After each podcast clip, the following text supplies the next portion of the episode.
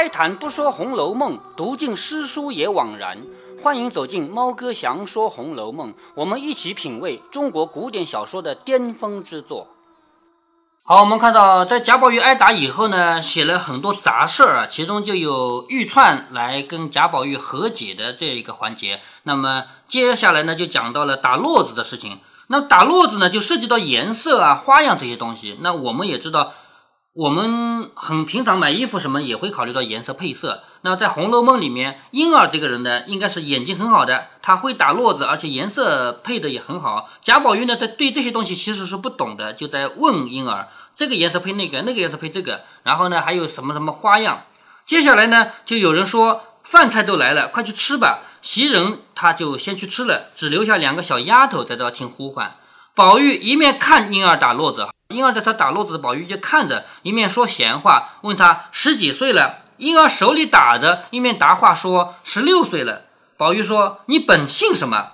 婴儿说：“姓黄，还记得吗？他叫黄金英，对不对啊？姓黄。”宝玉笑着说：“这个名字倒对了，果然是黄莺儿，因为黄莺是一种鸟嘛，是不是啊？果然是黄莺儿。”婴儿笑着说：“我的名字本来就是这两个字，叫做金英，就是姓黄，叫金英。”姑娘嫌拗口，这个姑娘就是她的主人薛宝钗，读黄金英这三个字读着拗口的三个鼻音嘛，就改名叫婴儿了。如今就叫开了。宝玉说：“宝姐姐也算疼你了，明儿宝姐姐出阁，少不得是你跟了去的。”这个话什么意思啊？如果薛宝钗要嫁人的话，婴儿就是陪着嫁过去，然后呢，什么身份呢？就像平儿这样的身份，平儿不就是？王熙凤嫁给了贾琏，她也成了小妾嘛，呃，通房大丫头嘛，是不是？这么说，平儿原来是呃王家的。平儿很有可能是王家的，《红楼梦》里没有明显啊，很有可能是王家嫁过来的，明白吧？那这里说的是宝姑娘以后要嫁人，你少不得也要跟去。这个在古代来说，这是一个荣耀啊，就是你的主人嫁人要你跟过去，那是说明你好才要跟过去的，否则他不要你呢，是不是？这是一个荣耀。呃，他女儿嫁上人之后，那他。呃，哪个他哪个呃丫鬟没有跟过去的？呃，那个丫鬟是怎样的？留在娘家做仆人啊，反正还是仆人嘛。做谁的仆人？那就看他安排了，也不一定做谁的仆人了，对不对？所以贾宝玉说这个话呢，是赞美他，是以后你会跟着过去的。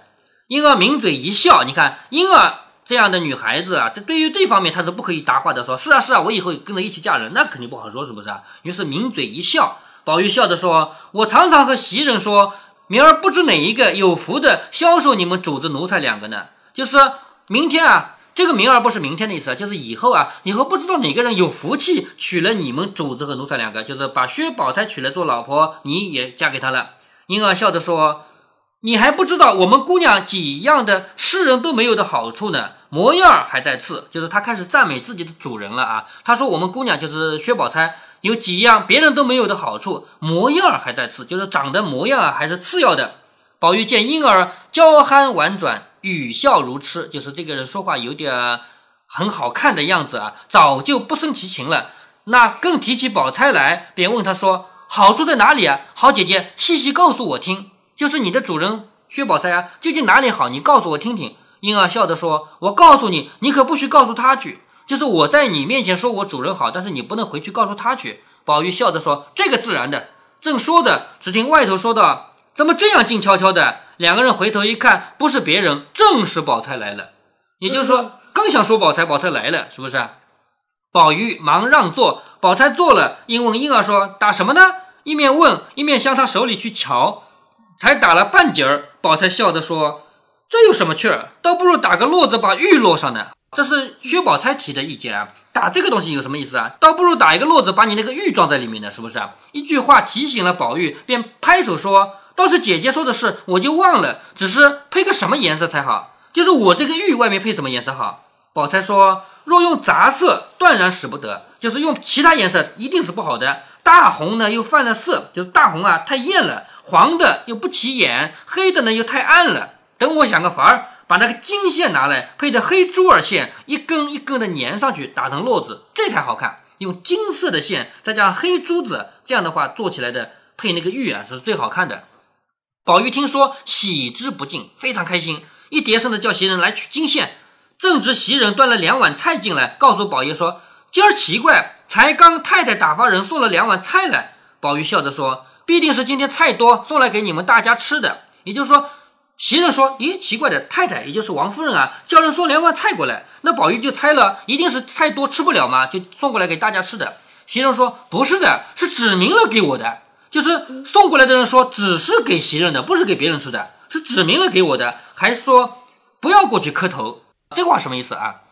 如果王夫人或者贾母啊这样的主人啊，赏一点东西给仆人，是吧？这个就给你了，那你一定要过去磕头谢恩的，明白吗？但是呢，王夫人送了两个菜过来，指明了这个菜是给袭人的，而且说不用过去磕头，是吧？他说这可奇了，就是袭人说这可奇了。宝钗笑着说：“给你的你就吃了。”薛宝钗其实就已经懂了，为什么王夫人会单独送两个菜是给袭人，不给别人的，而且袭人你不用来磕头了。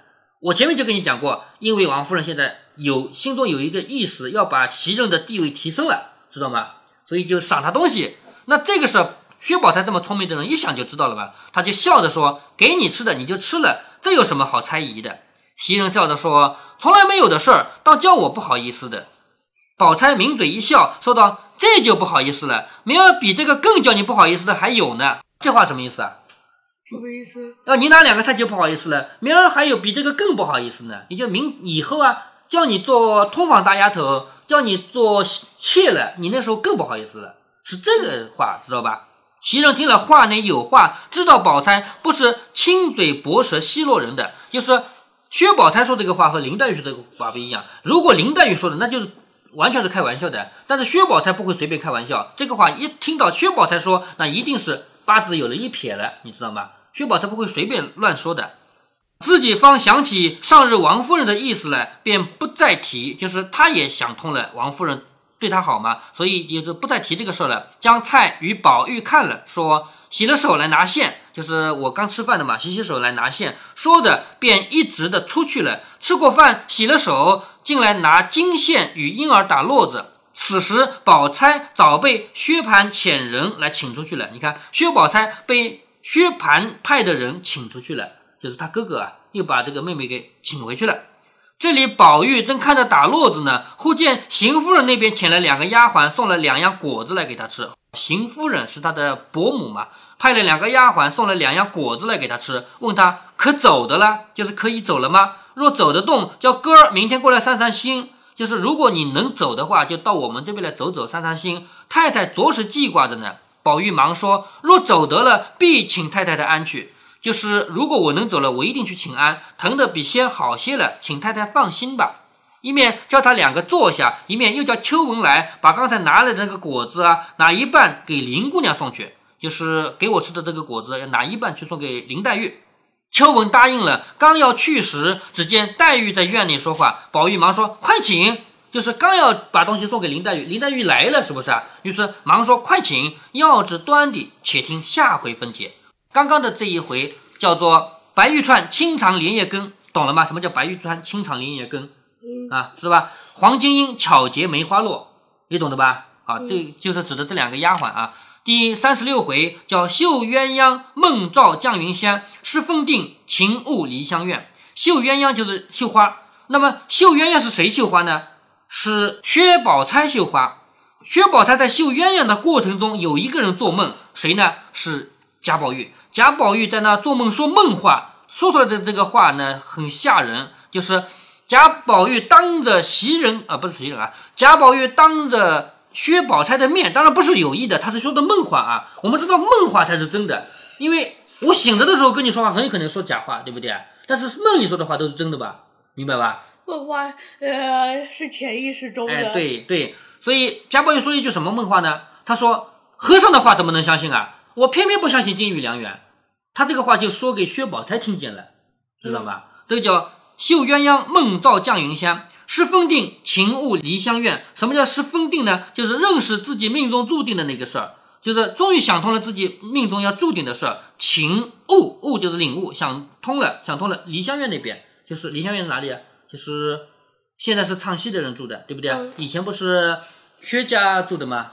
对吗？话说贾母自王夫人处回来，那顿饭吃完了吧？贾母不是在王夫人那边吃饭的吗？是吧？贾母自王夫人处回来，见宝玉一日好似一日，心中自是欢喜。就是贾宝玉一天比一天好了吗。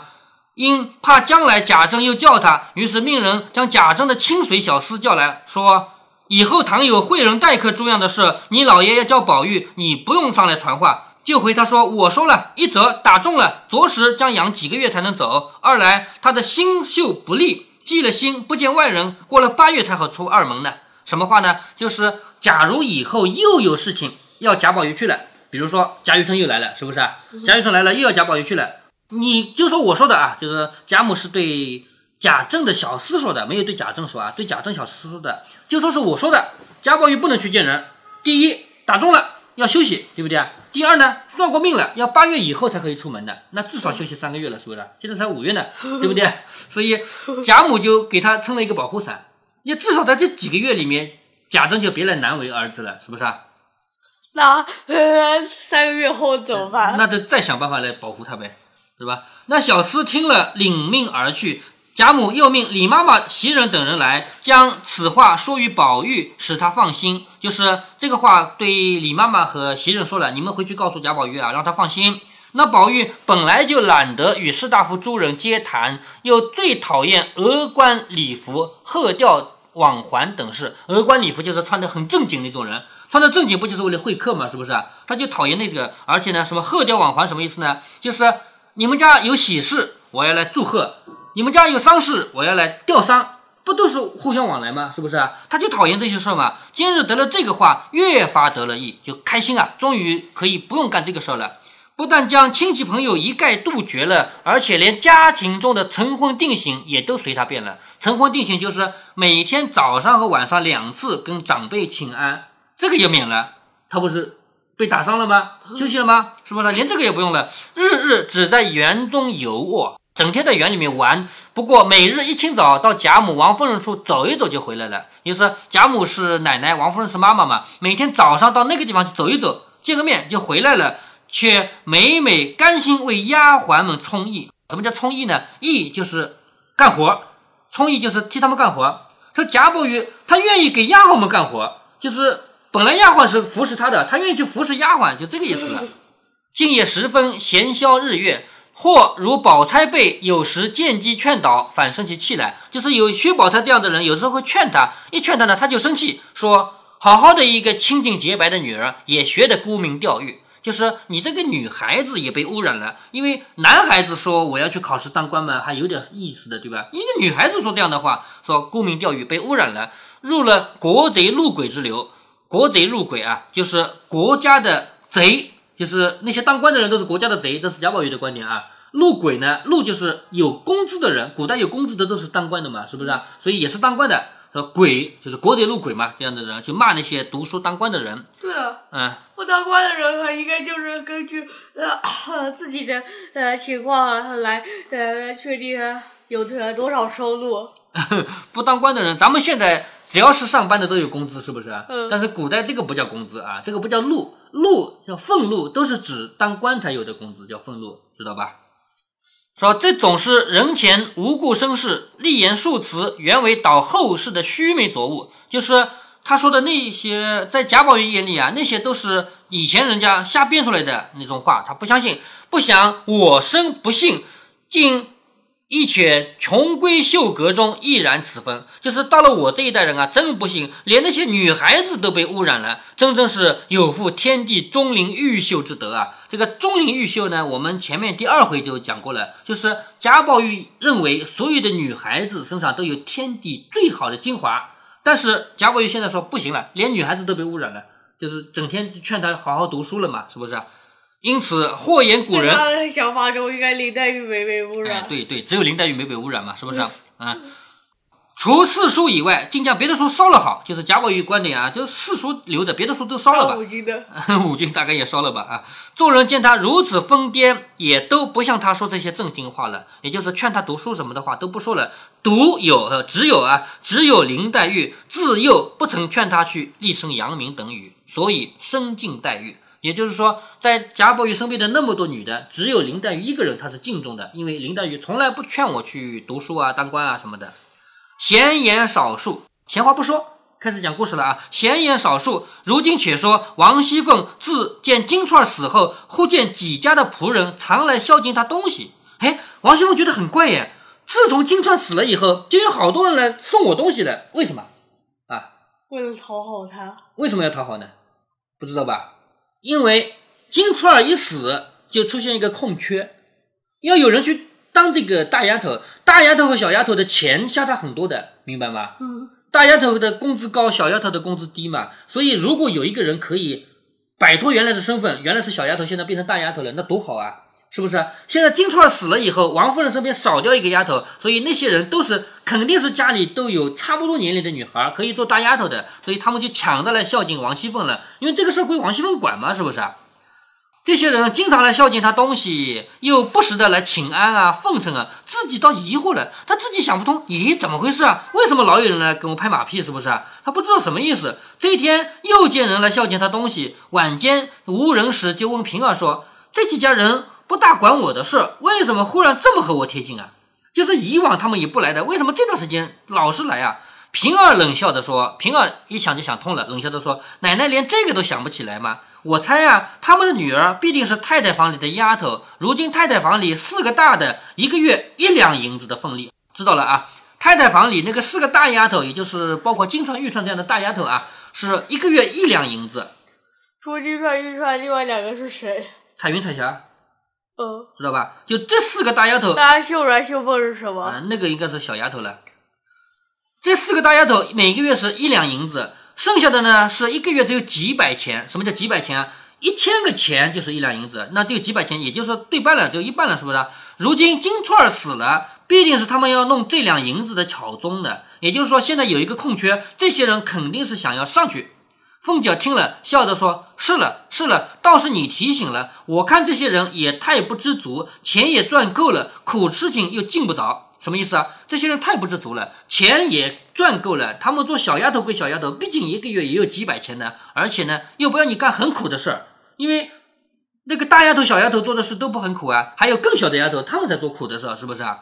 弄个丫头躺在的身边也就罢了，还想这个呢？就是有个丫头当当，能有点钱也就好了，还想这个也罢了。他们几家的钱容易也不能花到我跟前，这是他们自寻的，送什么我就收着，横竖我有个主意。这是王熙凤的毒辣之处啊！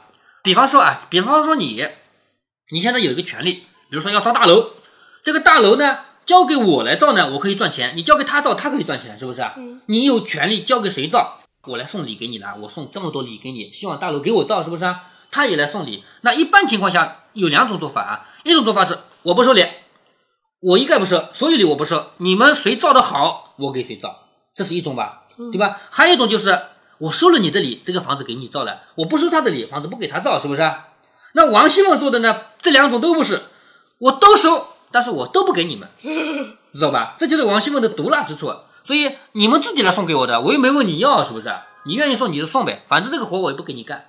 知道王熙凤的做法了吧？啊，这就是我们读前面就知道王熙凤这个人是比较狠的人，是不是啊？所以他说，那他们自找的呀，他们自己送来的呀，我就收着。他是不是就是想要哎这些礼？哎，对呀。凤姐儿按下这个心，所以只管拖延着。就是这个事儿，只要拖一天，就有人来送礼，是不是啊？等到定下来了，那就没人送你了嘛。就只管拖延着，等那些人把东西拖到什么时候？这总不能一直不干吧？哎，对对对，他说等到那些人把东西送足了，就是大家都觉得送送没戏了，不想送了。你想啊，从一个小丫头变成大丫头，我只能多出几百两、几百几百吊钱来啊！一年呃一个月啊，一个月就是从几百钱变成一两银子嘛。那我最多把这个钱给了你嘛？如果要给你一百两银子，我还要干什么？这不亏了嘛？是不是？所以总有一个限度的，不可能永远送礼吧？是不是？所以王熙凤说，等他们都送的差不多了，都不送了，然后嘿，我再去跟王夫人说，应该加一个人了啊，明白这个道理了吧？这就是王熙凤的做法。接下来呢？王熙凤和王夫人就要说这个事儿了，也就是说，你这边少掉一个大丫头，你这边有一个空缺，那么该怎么办？该让哪个人来？然后王熙凤和王夫人两个人聊天的过程中，我们就知道了贾府所有人的薪水，包括大丫头、小丫头，薪水不一样吧？是不是？还有不一样的，像赵姨娘，赵姨娘比大丫头还大，因为她是妾，是不是啊？那么平儿也是吧？是不是啊？她也比大丫头大，她的钱也比较多。接下来我们就知道，在贾府里面，不同的人他们分别有不同的收入，而且王夫人在这个时候要兑现她的内心给袭人的一个承诺了。袭人他不是前面对自己说那个怎么怎么关心贾宝玉，希望贾宝玉的名声不要坏掉，是不是啊？王夫人不是很喜欢袭人吗？现在要兑现她，没有说你就做宝玉的妾吧，没有这么说。但是袭人从此以后拿到的收入啊，钱啊。是妾的钱，虽然他还没有做妾，他没有做这个通房大丫头，也没有做妾啊，但是他的收入，他的钱已经跟妾是一样多了，明白了吧？所以王夫人从这个时候开始就要承兑现这个承诺了。好，我们就先读到这儿。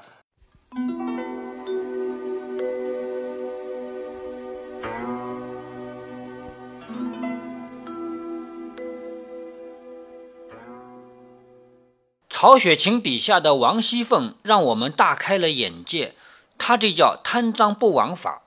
我们平常听说贪赃枉法的官员收受贿赂以后，把好处给了行贿者，总是切齿的痛恨。我们梦想中的明君和清官是刚正不阿，不为利益所动的。